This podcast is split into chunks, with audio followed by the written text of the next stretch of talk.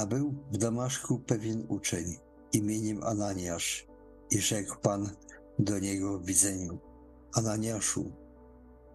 On zaś rzekł, oto ja, Panie.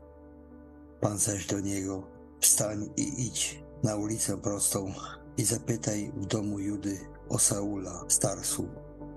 Oto właśnie się modli. I ujrzał w widzeniu męża imieniem Ananiasz, jak wszedł i ręce na niego włożył, aby przejrzał.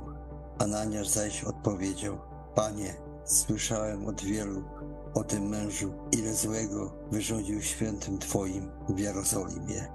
Ma także upoważnienie od arcykapłanów, aby tutaj uwięzić wszystkich, którzy wzywają imienia Twojego. Lecz Pan rzekł do niego, idź, albowiem mąż ten jest moim narzędziem wybranym, aby zaniósł imię moje przed pogan i królów i synów Izraela.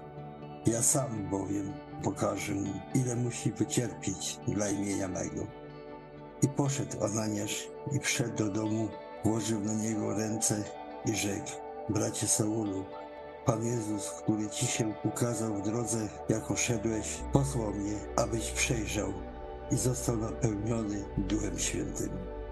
I natychmiast opadły z oczu jego jakby łuski i przejrzał. Wstał i został chrzczony.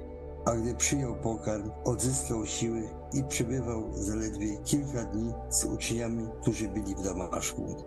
Lecz Barnaba zabrał go, zaprowadził do apostołów i opowiedział im, jak w drodze ujrzał Pana i że do niego mówił. I jak w Damaszku nauczał śmiało imieniu Jezusa. I przystawał z nimi, poruszając się swobodnie w Jerozolimie, występując śmiało w imieniu Pana.